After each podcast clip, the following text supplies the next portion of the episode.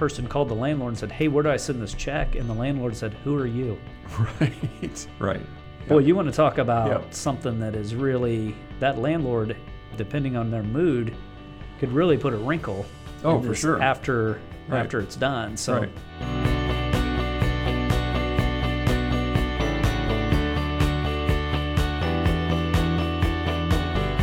Welcome back to the Apex Business Advisors podcast. I am your host Andy Kavanaugh, joined as always. You're back to always status. Always. By by the way, you made it last you. week. You're here again this week. I was week. gone for a little bit. That is a streak because we're at two. Two. Good. So welcome Thank you. as always. Um, you know, no Appreciate being here. Yeah, no banter because I used No. our banter time trying to get our technology set We up. probably ought Uh, to update, upgrade the technology. My yeah, well, I mean, we've got good microphones, Right, nice, expensive microphones. I guess. I mean, they're probably not what Beyonce's using, but.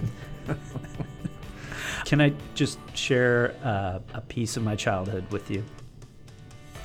we can always edit it out later. I recently saw Vanilla Ice in concert after a Royals game. That's it super was exciting. the most surreal thing that I've I've encountered in quite some time. I was just Yeah. sitting there going, "This is really happening." That's Vanilla Ice on a stage with a Teenage Mutant Ninja Turtle. This is a wild and place, you couldn't man. look away. No, and uh, you know, I was I was sitting next to my friend's um, sixth grader, and I I leaned over to her and I just go, I just want you to know that this was the most popular song when I was your age. So whatever you're listening to now, I want you to think about it in 30 years. You're going to be me watching that. So enjoy. Did she cry? No, but uh, the last funny story is um, my wife and daughter and I got up during the concert part. So it was after the baseball game. mm-hmm. Little break, concert comes out, and uh, my daughter wanted to. She wanted some re- refreshments. So the three of us go up to the concessions as we're scooching our way through the. Uh, through, through our friends to get to the aisle, th- this same girl's twin sister goes, "Are you leaving? Will you take me with you? Where are you going?" and you you you walk up the aisle to get there, and like you can just see like there are certain people that are having a great time that are just middle age and loving what they're hearing and then there's like these teenagers you know preteens going what have, what, What have i been doing?" subjected to Yeah. so uh, speaking of what have i been subjected to let's talk about a closing procedure and subjecting ourselves to the closing procedure because closings Sounds are fun, fun. but you know the thing is is that there are times where they can create a lot of stress if certain tasks aren't checked off. Mm-hmm. So let's talk a little bit about that. I think maybe we want to take this into two paths and really kind of explore the path where a bank is not involved.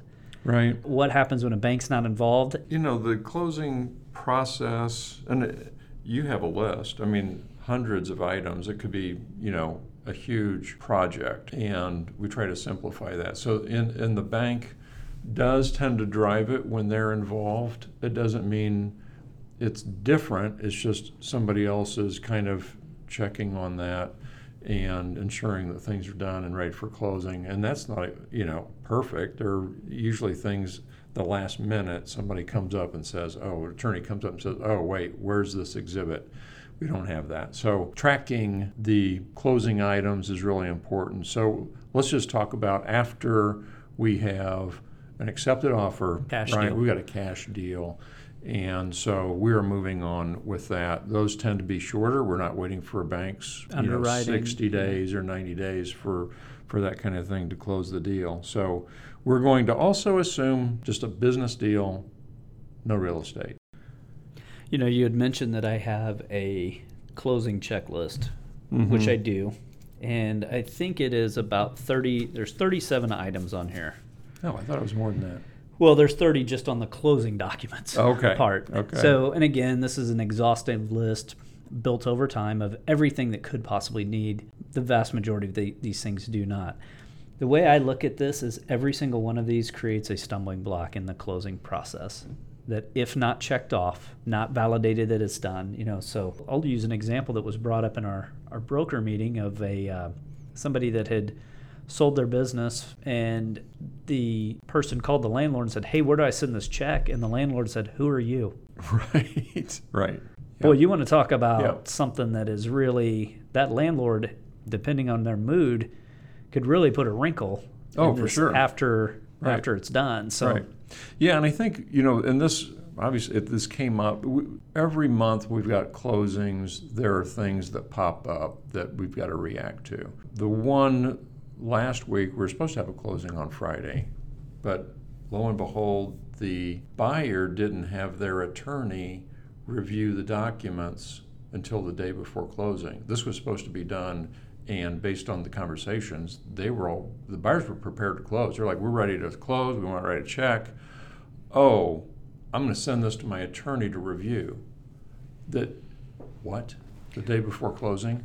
That's not what. That's not when you have your attorney come in to review the, the transaction. Well, I'm sure these attorneys love to review a 40 page document with uh, less than 24 hours notice Right, on that it's right. due. Right. Yeah, and they just drop everything that they're doing to do to do this project. So that was one thing that happened. And then the seller had a month-to-month lease. So there really wasn't a lot of need. They said landlord we're friends, not a big deal. If you want to move the business, not an issue. Give them a couple of months, and you can you can do what you want. And turns out there's a three-year lease still active. Oops. Yeah, and so now the attorney's been asking for the lease. We've been asking for the lease, but it had been everybody said, "Yeah, don't worry about it. It's only a month to month." So, but I think we talked about this earlier. I think she thought, well, she pays monthly. Yeah. Maybe, yeah, it's month to month. Maybe it's month to month. It's month to month because I, I pay them every month. And So- I, I had a similar issue where there was a month to month lease. And hey, man, landlord's super chill, you know, Mhm. great guy, whatever you need. Well, we need. this is what we need. You can't have. And you, you know you're pretty late in the What's- game because yeah. we do. I try to identify where are our stumbling blocks, and we Oh, we sure. know. But there's also like when do people need to be involved Mhm. in this situation, and sometimes Right. bringing the landlord in too early is deal falls through, and they've spent time and energy and money on getting a new lease, and now there's somebody left holding a bag and a, Right. and a legal bill. So, you know, we try to bring people in where we believe appropriate, where the risk is, you know, that type of stuff. But as a general rule, I would say it is not a good idea to bring the landlord in and your attorney within 24 hours of closing. I'm going to go out on that limb. Right, right. Those are folks that are brought in typically after we've done, we've accepted, so we're cash deal, no bank. So once we have an accepted deal, LOI or offer, then we would immediately go into, okay, let's contact the attorney, let's explain the deal, let's write it up, start contacting the landlord, and then we're going to go down this list of what are the things that we're going to need for closing. And it is a timing issue. So there's going to be kind of a schedule put together in that case. I think the other thing that, that you're doing that I think has worked out well is having weekly follow up meetings before closing. So we've accepted the deal, we've got a buyer and a seller, we've got attorneys on both sides, we've got, you know, somebody's contacted the landlord.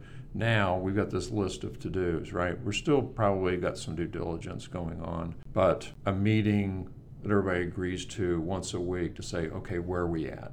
So we don't have any hiccups. And the reason why I like doing that, not only, uh, by the way, that's not foolproof either. Uh, Let's just yeah.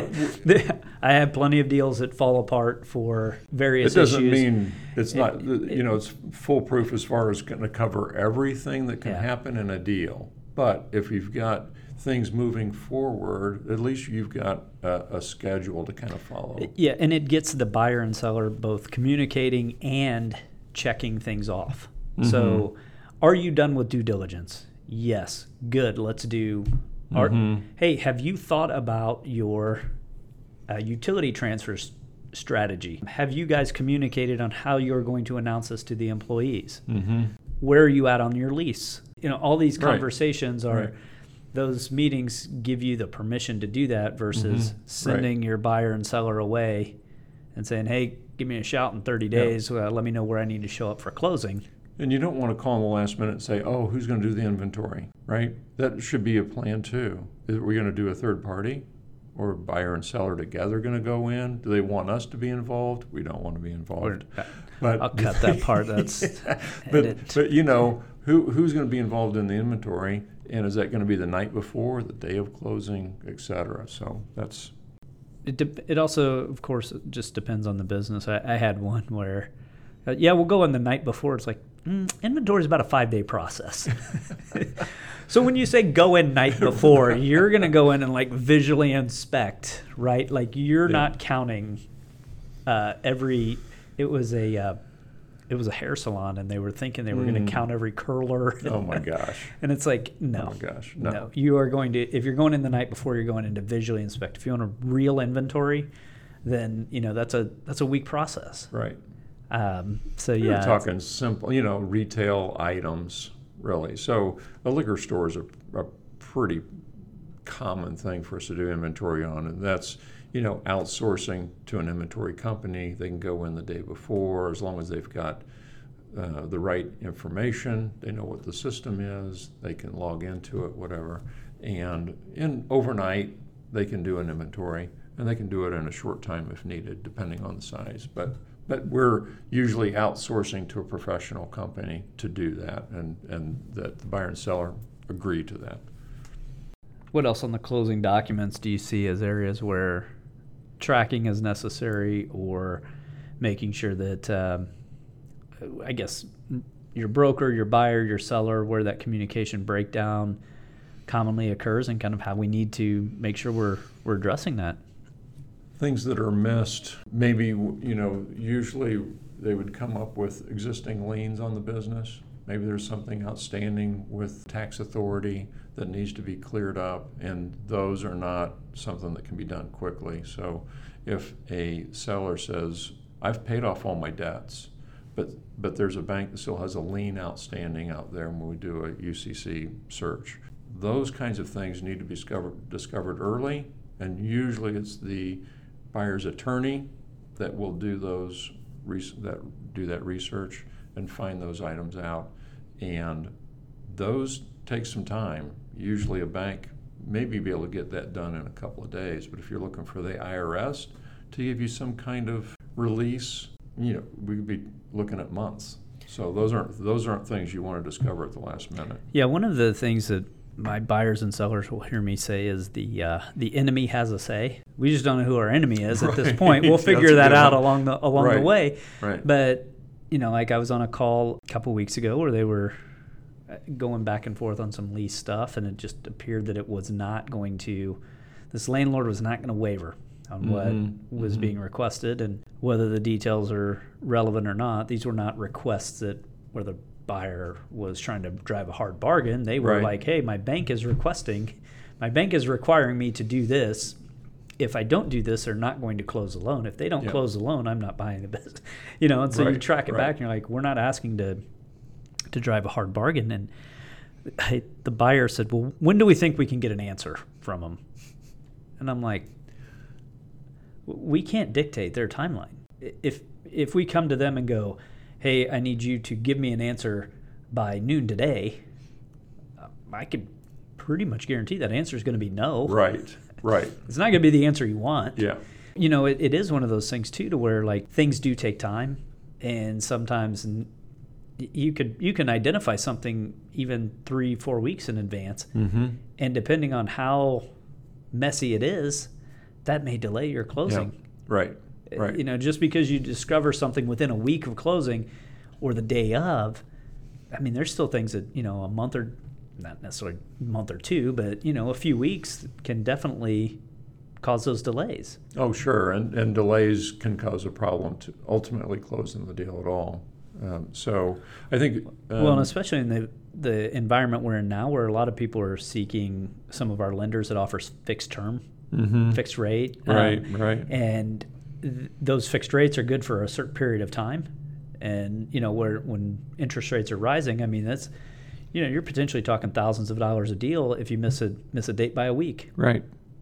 I think here's one thing that's really important for buyers and sellers is read the asset purchase agreement. They may not understand every bit of it, but they need to understand kind of the basics. They'll they can identify the g- general things that they've they thought they've agreed to, but we don't want to wait till the last minute to find oh wait they forgot to put in my training and transition period. I agreed to two weeks. They've got two years in here, whatever.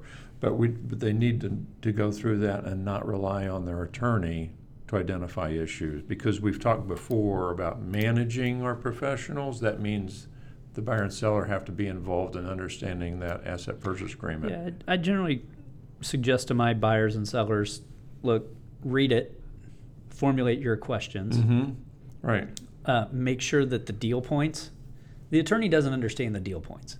They don't understand going in with a cold read that you guys agreed to sell this business for this amount and that your seller financing is going to be this and you've agreed to this transaction uh, transition time and you've agreed to this non-compete. Because if you go in and say you know on a word document or whatever markup this is good this is good this is good uh, this doesn't seem right.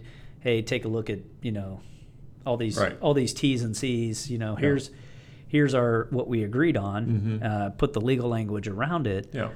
Well, first of all, it saves time, helps you manage that yeah. attorney relationship. It also saves you money. well, and you're not uh, you're not your attorney's not having yeah. to understand everything sure. and follow and up. understanding your motivation, yeah. letting them know what you're okay with is important, and they can they can tell you if what the risks are. And the other thing is, even though we are not attorneys and we will not practice law here, I'm very willing to give my opinion on something. If there's a paragraph that somebody's confused about, and and or it may be a negotiation point that let's talk about it. I'm not going to advise them on legal language on the agreement, but we can certainly talk through it. Well, hopefully we have successful closings that we can talk about in the next in the upcoming weeks. I know yeah. that we have had a we have had a few since we last mentioned it, but we've had a lot of confidentiality that even after the sale have, that we've been adhering to. Yeah, so we de- things we are still moving, but several coming up here soon. Hopefully, one that was delayed from Friday may happen today. So, uh, cross my fingers. Now, that's the important part of the closing process: signing and getting paid. The seller yeah, getting paid. Before we get out of here, I had a he's a seller. This was a while back. He's like, "What do you think?" They were kind of in that having some trouble part of the, the process. He's like, "What do you think the likelihood of this deal getting closed?" Said, I'm always a three until scale of one to ten. Three. Uh, okay. The scale, of, one, scale of one to, one to ten. I said, I'm always a three until those keys exchange hands, that money hits the account, right. there's, there's pen to paper. Right. Like until then, you know, on the day of closing, if I wake up and don't have an email, text, phone call, whatever from Things anybody, I'll good. move myself up to a six. right. Yeah. But until you people, show you up. people show up, sign your documents, right. and we get confirmation that money's exchanged hands and keys mm-hmm. have exchanged hands, right? We don't we don't believe it's right. a real deal. Then there's a party. then there's a party. Well, thanks for coming back this week. Two yeah. weeks in a row. Yeah. Any I'm more assignments? Three. Yeah, all right, three it is. Uh, well, you are looking at buying or selling a business, go out to the greatest website in the history of websites, kcapex.com. That is going to be where you're going to find links to our team bios, buying a business, selling a business, our blogs, of course, these podcasts. So until next week, if you're looking at buying or selling a business, we got you, fam.